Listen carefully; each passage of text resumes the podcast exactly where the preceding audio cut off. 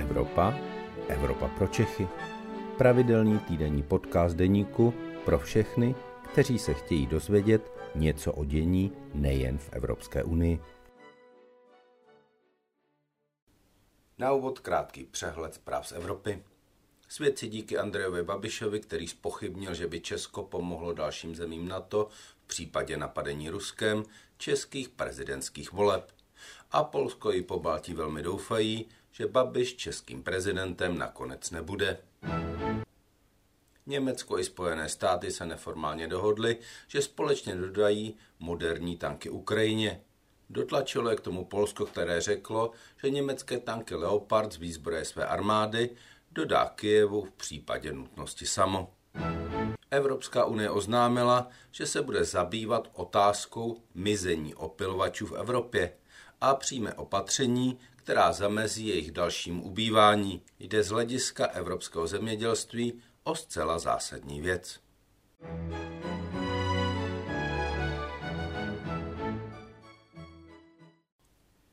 Dobrý den, je středa poledne a tak je tu vaše oblíbená Evropa pro Čechy, u které vás vítá evropský editor deníku Luboš Palata. Naším hostem bude dnes europoslankyně za KDU ČSL Michaela Šojdrová, členka výboru pro zemědělství, kterou tímto vítám v Evropě pro Čechy. Paní europoslankyně, já mám velký zážitek z Francie, který jsem tak trochu nečekal. Šel jsem tam do samoobsluhy a když jsem si vybíral potraviny, které si koupím, tak eh, jsem najednou na nich uviděl štítky, na kterých byla písmena A až E, takové ty štítky, které známe z obchodů eh, s pračkami, s ledničkami, s elektronikou. A eh, musel jsem se zamyslet nad tím, co si vlastně kupuju. Jedna moje oblíbená potravina měla velké E, což znamená e, to nejhorší skórem. A musím říci, že jsem hodně váhal, jestli si ji koupím a nakonec jsem si koupil alespoň nejmenší balení, které bylo k dispozici. E, Nutriscore, e, jak jsem se později dovzdělal ve Francii, už funguje několik let. V Německu bylo zavedené jako nepovinné a podle informací, ke kterým jsem se dostal, se tím měla Evropská unie zabývat už v minulém roce. A měla se zabývat tím, jestli něco takového zavede v rámci celé Evropské unie. Takže úvodní otázka je, eh, skutečně se o tom jedná eh, pro celou Evropskou unii a jak je to daleko? Ano, je to pravda, že um Evropská komise se přihlásila k tomu, že udělá revizi stávající legislativy a uh, to už bylo v roce 2022 uh, legislativy o poskytování informací o potravinách spotřebitelům a její součástí uh, tohoto návrhu by bylo i zavedení jakéhosi standardizovaného povinného označování výživových, já to přeložím, nutričních výživových údajů na přední straně obalu. Protože aby abych uklidnila spotřebitele, každý z nás si složení té potraviny um, i tu výživovou hodnotu může dnes přečíst na obalu té potraviny. Ale mm, záměr té komise, a musím říct, že to je hodně tlačeno určitou částí i uh, Evropského parlamentu, části členských států, je, aby mm, to označování bylo na přední straně, aby to bylo pro spotřebitele jasnější a aby to označení nějakým způsobem vystihovalo to, jak jsou, eh, řekněme, ty potraviny zdravé. To znamená, eh, jak, jaký obsah těch základních živin mají. Mm, a eh, to už právě některé členské státy dělají. To, co vy jste objevil ve Francii, to můžou naši spotřebitelé objevit dokonce i v České republice. Já jsem před Vánocemi eh, vzala do ruky dvě čokolády na vaření, které miluju. Eh, já nevím, já myslím, že klidně můžu uvést tu značku. Jedna byla, můžu nebo nemůžu? Můžete. Můžu. Jedna byla Figaro, jedna byla Orion. Orion měla právě přesně tenhle ten Nutri-Score a dopadla jsem úplně stejně jako vy. Mělo to škaredé červené Ečko a prostě e, zatímco to Figaro nemělo žádné označení. E, mám je ráda stejně, schválně jsem si řekla, no vyzkouším, v čem by mohlo být které jiné lepší. Um, ale samo o sobě mě to připadalo strašně zavádějící, protože porovnáme u čokolády, mm, že by měla mít nějakou výživovou hodnotu, kterou já od ní nečekám. Já ji nespotřebuju kilo, já si ji beru na to, že to bude poleva na cukroví.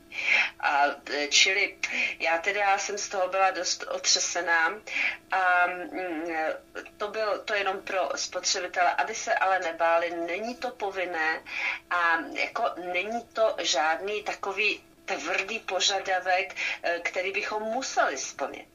Je to a... nad rámec toho, co mm-hmm. harmonizace vnitřního trhu vyžaduje.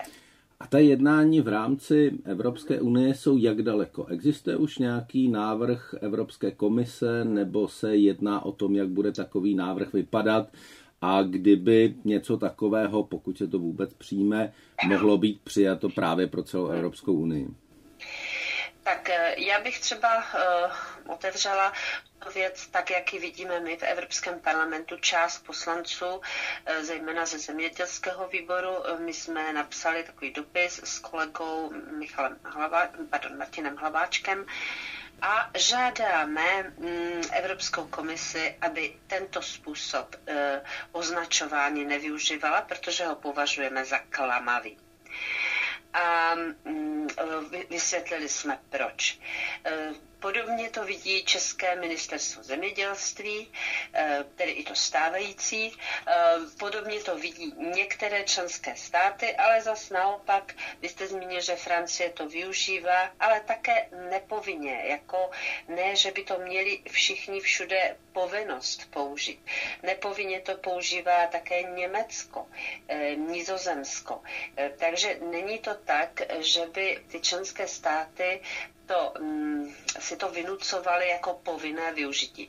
My eh, si myslíme, že pokud by něco podobného mělo být zavedeno, pak by to mělo být použito nepovinně a mělo by to být skutečně velmi dobře zváženo, aby nešlo o zavádějící informace, protože, a to bychom mohli použít uh, úplně jiné příklady, které třeba Česká potravinářská komora uvádí, hovoříme o takzvaně vysoce zpracovaných eh, potravinách, které budou mít to Ačko, vy jste uvedl ten barevný kód, hm, to znamená zelené Ačko, které je jako nejzdravější, až po to červené Ečko, které by bylo e, nejméně zdravé. A znamenalo by to, že potravina, která je vysoce zpracovaná, což je uh, náhražka byl, uh, mléčného jogurtu, nějaká sojová nebo kokosová, nebo nevím z jakého mléka, tak by byla, měla by Ačko jako vysoce zdravá a ta, která je z původního mléka, tak jako známe, by třeba měla C, když, když dobře. Jo? Já vám trochu budu, já vám trochu budu odporovat. Měl jsem uh, dan, uh, jogurt Danone při ano. snídani s vámi europoslanci a uh, ten měl na sobě Ačko, ale ano. je pravda, že když tam byl ten samý jogurt, který měl příchuť nějakou jahodovou, tak už to bylo Bčko. Takže uh, no. as, je, je, je, je samozřejmě otázka, uh, co je uh, vlastně uh, ten, ten cíl. Ale pokud se zeptáte zdravotníků, pokud se podíváte i na české stránky uh, zdravotnického ústavu státního, tak lékaři jsou velmi hlasitě a velmi jednoznačně pro. A vlastně už dnes, pokud český spotřebitel chce, tak na těch českých stránkách si třeba může najít eh, Nutri-score všech různých eh, tuků a musím říci, že třeba eh, české máslo nejmenované firmy, které tam je také zahrnuto, vychází úplně nejhůř. Víte, je, tohle je věc, na kterou já se chci velmi zaměřit. Protože já si také pamatuju, kdy jsme, kdy se říkalo, že je vynikající používat soju i pro děti. A já jsem se teď dozvěděla, jak je to uh, právě výživově, ne tedy podle Nutriscore, ale jak je tahle ta náhražka právě pro děti v tom věku vývojovém uh, prostě nedostatečná. Já se chci zaměřit na to, zjistit od těch lékařů, jak oni to vidí. E, víte, mimochodem moje maminka jako lékařka říká všeho s mírou. Začala zpět místo oleju třeba používat na některé přípravky sádlo, na některé pokrmy, že říká, že Mimochodem že to sádlo tam nevyšlo úplně nejhůř, to mě taky překvapilo. Právě, právě. Čili to, ten rozdíl živočišných eh, a rostlinných Eh, tuků a potravin, jako tedy eh, původ živočišní a rostliny.